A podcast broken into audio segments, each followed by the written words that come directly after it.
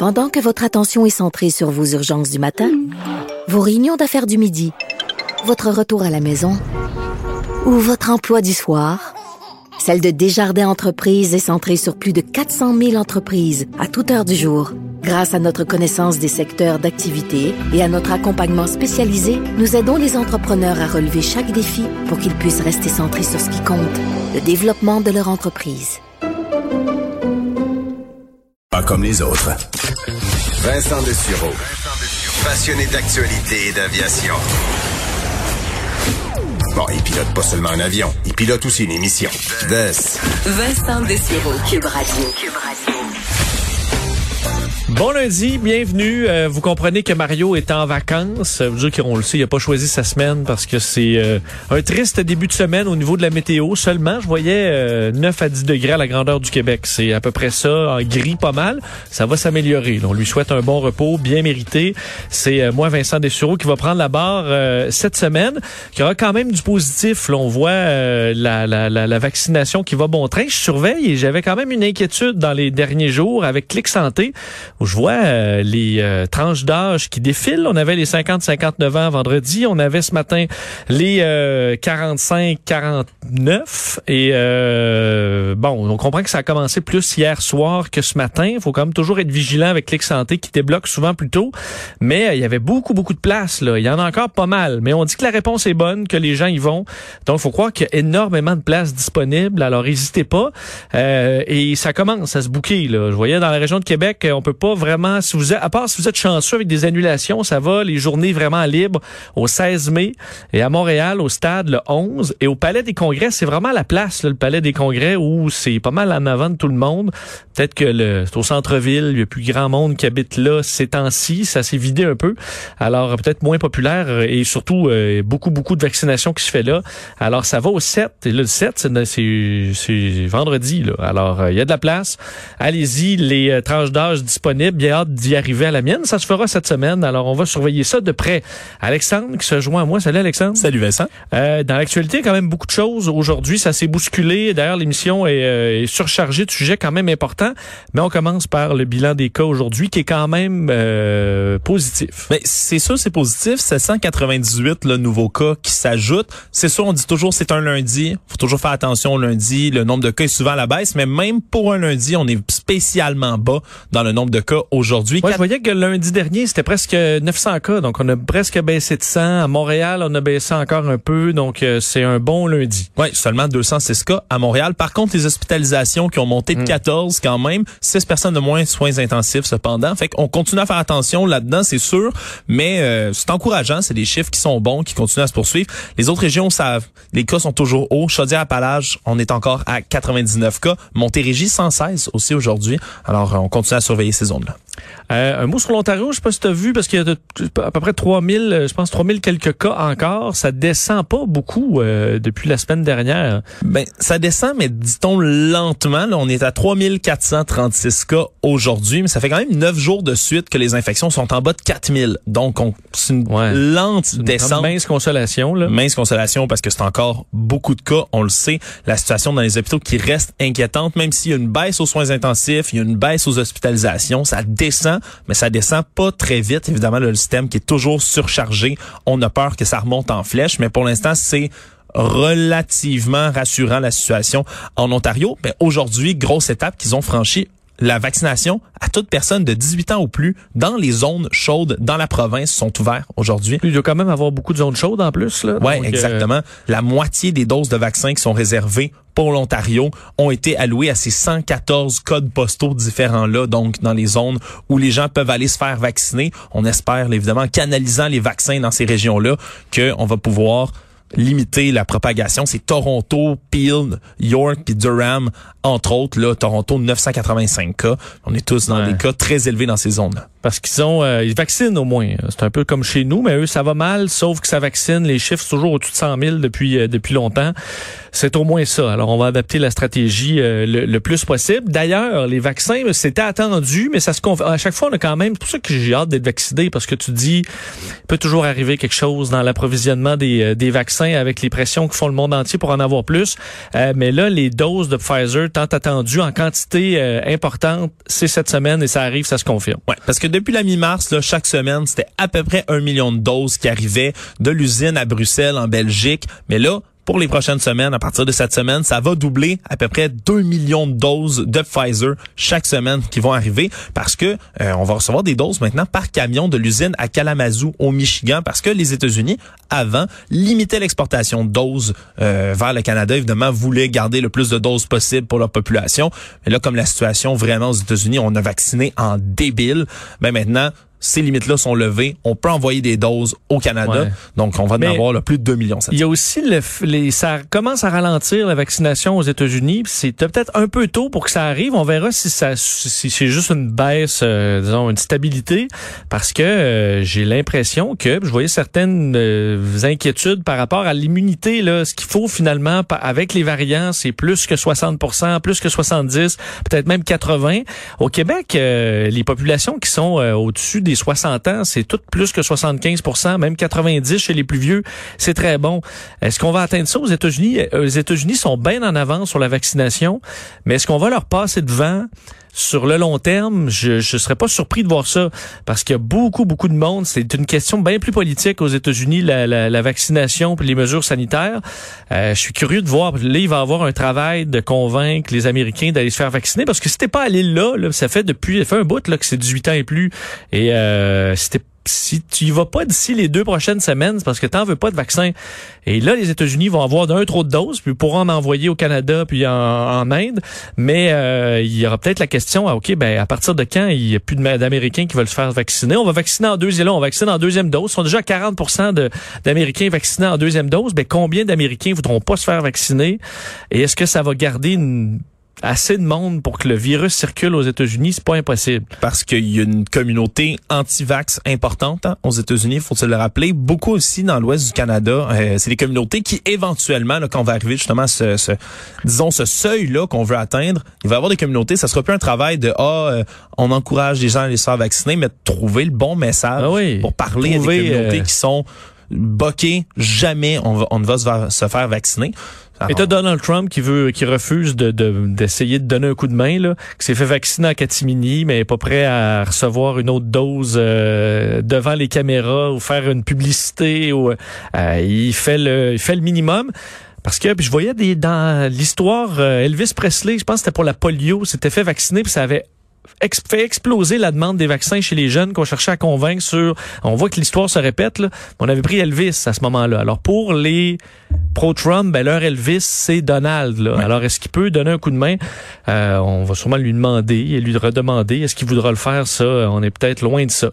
Euh, Toujours sur les vaccins, puis j'avais hâte, moi je sais, j'ai beaucoup, c'est vrai que mon- beaucoup de gens dans mon entourage qui sont soit malades chroniques ou plus vieux, on sont font vacciner avant moi, mais je vais peut-être vous coiffer à la ligne d'arrivée en ayant le Johnson Johnson à une seule dose. Ça se pourrait. Euh, ben là, il arrive et il est approuvé euh, par. euh, en fait, on, on sera approuvé pour les 30 ans et plus. Exactement les 300 000 doses qui sont arrivées la semaine dernière. Là, euh, faut dire, sont toujours en cours d'évaluation par Santé ça. Canada, mais c'est du côté du Comité consultatif national d'immunisation, le CCNI, dont on a approuvé, c'est tranché 30 ans et plus pour les doses. Donc, parce que c'est un vaccin à vecteur viral, on faut le donner aux gens qui n'ont pas de contre-indication, faut le rappeler.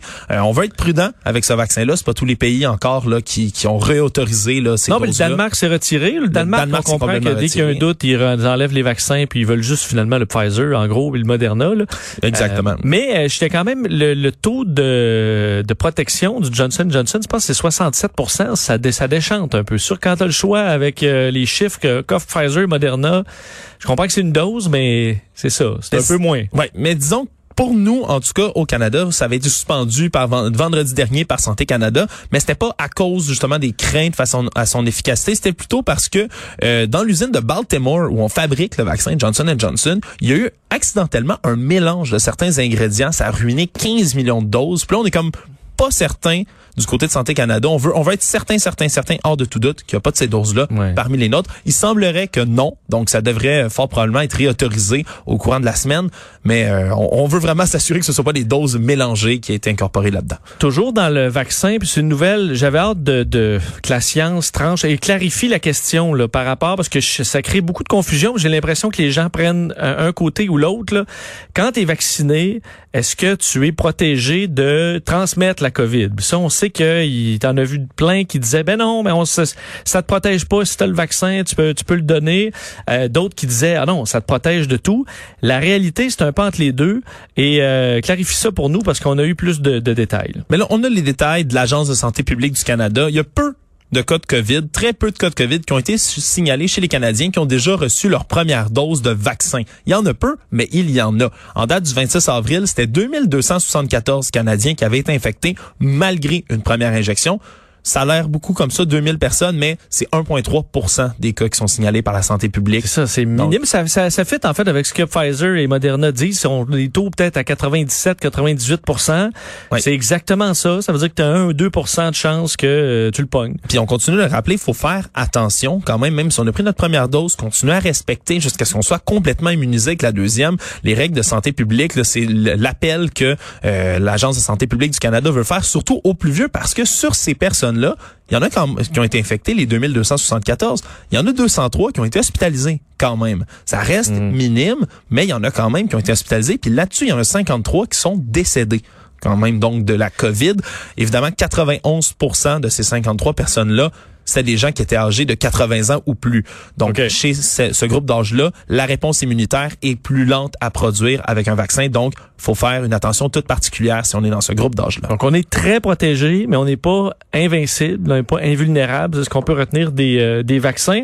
Euh, Il y a des bonnes nouvelles pour euh, parce qu'il y a de nouvelles libertés un peu à partir d'aujourd'hui. On voyait des jeunes qui retournaient à l'école et des Montréalais qui pourront se promener un peu plus tard ce soir. Ben oui, le couvre-feu qui passe de 20h à 21h30 sur l'île de Montréal et à Laval, c'était très attendu, surtout là pour les, les adeptes de la marche en- tard en soirée, là, quand il faisait soleil. Ça en déprimait quelques-uns, incluant moi. Oui, là. oui, je veux dire euh, que ça fait la plaisir. Le 9h30, je vais en profiter. Là. Ça commence à faire du bien, effectivement. Sauf Aussi, qu'il fait 8 puis il va pleuvoir toute la semaine. Donc, euh, mais on, Là, Vincent, tu viens ruiner mon, Ouais. mon moral. on s'habillera. là. On s'habillera, on s'habillera. Euh, à compter d'aujourd'hui aussi, les écoles préscolaires primaires de la communauté métropolitaine de Québec qui peuvent réouvrir. Dans Chaudière-Appalaches, c'est les préscolaires et les primaires de certaines MRC qui ont pu réouvrir également aujourd'hui. Par contre, dans tout ça, l'enseignement à distance qui se poursuit toujours pour les élèves du secondaire, c'est toujours pas revenu.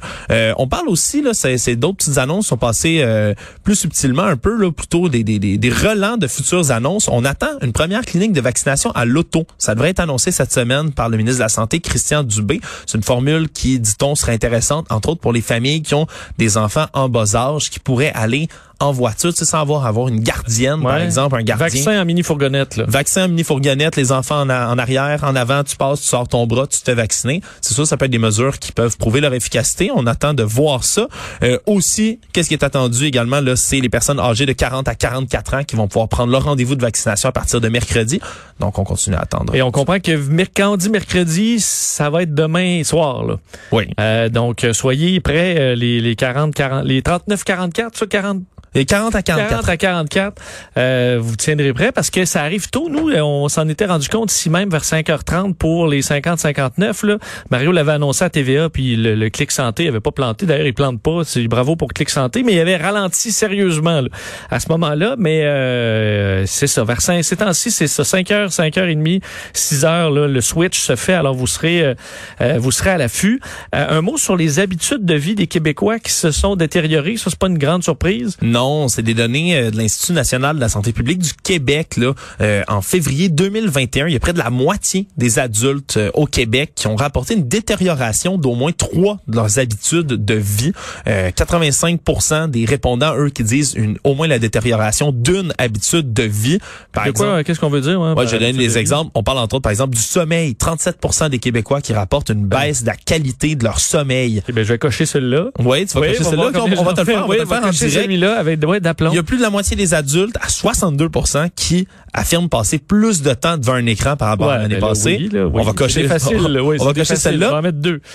au même moment, une personne sur quatre qui a indiqué manger davantage de malbouffe également. Est-ce Ah, que tu non, coches cela? non, je fais plus attention. Ah, tu fais plus attention, Mais voilà. en début de pandémie, oui, là. j'ai- oui. Mais là, euh, ben, il faut, euh, faut se ressaisir. Dans la même Pour la belle saison. Ben voilà, la, la saison des plages. La, oui, la, la, la, la, la shape de plage. La shape de plage. Ça. Et euh, la, presque la moitié des Québécois, 43 qui se sont décrits comme préoccupés davantage par leur poids. Évidemment, tout ça est comparativement à l'an dernier à pareille date. OK. Est-ce que tu coches ça là, Vincent? Ben, pas trop, là. Pas trop, Ouais, bon, J'en ben. ai deux, deux sur quatre. Deux sur quatre. Bon, ben voilà. Alors, euh, tu fais partie de, la- de- de- de ces 85% de répondants qui ont au moins une habitude de vie Ah. qui s'est détériorée. On dit que c'est particulièrement marqué chez les jeunes de 18 à 24 ans qui devraient avoir une attention particulière dans cette tranche d'âge-là pour pas qu'il y ait trop de relâchement, donc des habitudes de vie. Mais check-moi bien partir, là. Ah, Après deux vaccins, Oh, oh. on va reprendre le temps perdu. Ça, je pense que oui.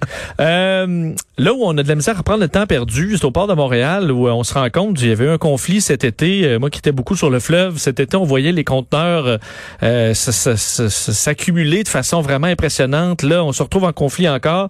Et le volume des marchandises au port de Montréal qui, euh, qui dégringole. Oui, l'année 2020, c'est les chiffres qui sont sortis.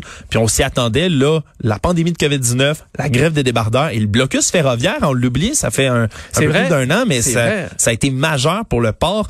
Mais en ce moment, les volumes de marchandises ont diminué. C'est la première fois en sept ans. Diminution de 14 en 2020. C'est, ils ont reçu 35,1 millions de tonnes de marchandises. Euh, le bénéfice net qui a été coupé là, de près de moitié à 16,7 millions de dollars. Là, on parle net, évidemment, sans la manutention, les travailleurs et tout le tralala. Euh, donc, diminution aussi des produits d'exploitation. Ça a passé de 116 millions à 99 millions. Ça continue à descendre vraiment là euh, euh, dans le port? On est on est préoccupé. On dit entre autres le vrac liquide, c'est lié avec la pandémie, c'est tout ce qui est pétrole, gaz, tout ce qui est en liquide qui vient dans le port. Ça a baissé de 24 Évidemment, on monte Ouais. du doigt la diminution de consommation du produit du pétrole, entre autres l'aviation qui ralentit, les gens qui se déplacent moins en- en- avec le couvre-feu dans leur voiture. Parce qu'en 2020, il y a un bout où euh, le il donnait le pétrole. Là. Euh, À la Exact. fin d'un trimestre, où je me souviens plus, on couvrait ça en ondes, le, le- le pétrole était à plus ou à moins euh, 5 dollars. Tu, tu recevais 5 dollars si tu partais avec les barils de pétrole. Euh, c'est une situation inusitée dans, dans l'histoire, mais c'est arrivé pendant quelques quelques heures, au point où c'était la crise dans la première vague. Exact. Ça s'est replacé un peu, mais ça, ça a laissé des traces pour euh, pour 2020. Euh, passeport vaccinal, pas fini de parler de ça. Euh, là, c'est la question du passeport vaccinal, pas pour aller au cinéma, mais pour voyager, qui est probablement beaucoup plus possi- une possibilité au Canada, puis on s'en rend compte. Ouais, c'est la ministre de la Santé, Patty Adjou, dans une entrevue euh, qui a- dans l'émission The House à CBC, là, qui a parlé un peu là du fait que le gouvernement étudiait cette possibilité-là, l'implantation du passeport vaccinal de voyage. Hein? On le dit de voyage pour l'instant parce que de manière juridique, d'un côté juridique, c'est beaucoup plus facile à implanter parce que ça existe déjà, entre autres en Afrique, par exemple, l'immunisation contre la fièvre jaune. C'est un critère qui est obligatoire pour se rendre quelque part. Donc, des, des passeports vaccinaux de cet acabit-là, ça existe déjà. La Commission européenne, eux, ont annoncé déjà que les citoyens des États-Unis vaccinés vont pouvoir voyager en Europe. Mais là, en ce moment, avec le prochain sommet du G7, on veut une réponse coordonnée des pays du G7 pour instaurer ce passeport vaccinal de voyage-là pour, évidemment, restimuler l'économie, la reprise, l'industrie touristique, entre autres, entre les pays du G7. Donc, les détails sont encore à voir. C'est pas annoncé officiellement, mais euh, la volonté du côté d'Ottawa est bel et bien là. Ouais, parce que des deux bords, là, il faut pouvoir se rendre avec un passeport vaccinal, puis il faut recevoir des vaccinés. S'il y a des pays qui sont doublement vaccinés, ben parfait, profitons-en pour qu'ils viennent euh, dans nos hôtels puis nos activités euh, cet été, là, ou du Oui. moins le plus tôt possible.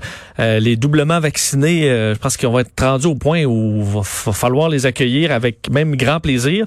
Donc euh, ça va chialer, mais je pense que le passeport vaccinal pour voyager, ça va s'imposer.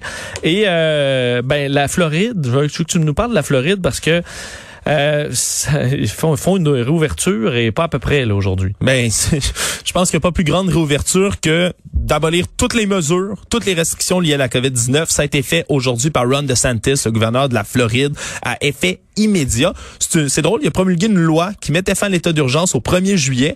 Et ensuite, il a signé un décret qui devançait cette mesure-là à immédiatement lundi 3 mai. Donc, toutes les restrictions face à la COVID sont toutes levées euh, en Floride.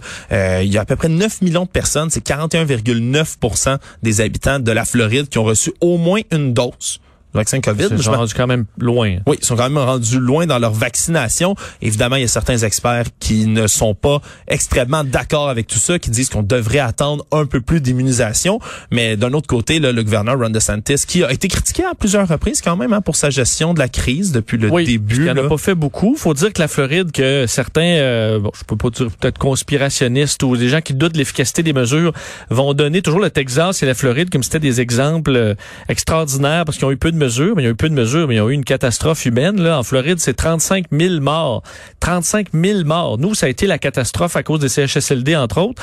Et ils ont réussi, la Floride, à euh, faire exploser ce bilan-là, là, parce que c'est 21 millions de population. La Floride, je me trompe pas, donc un Euh, ouais, peu plus du double 21,5.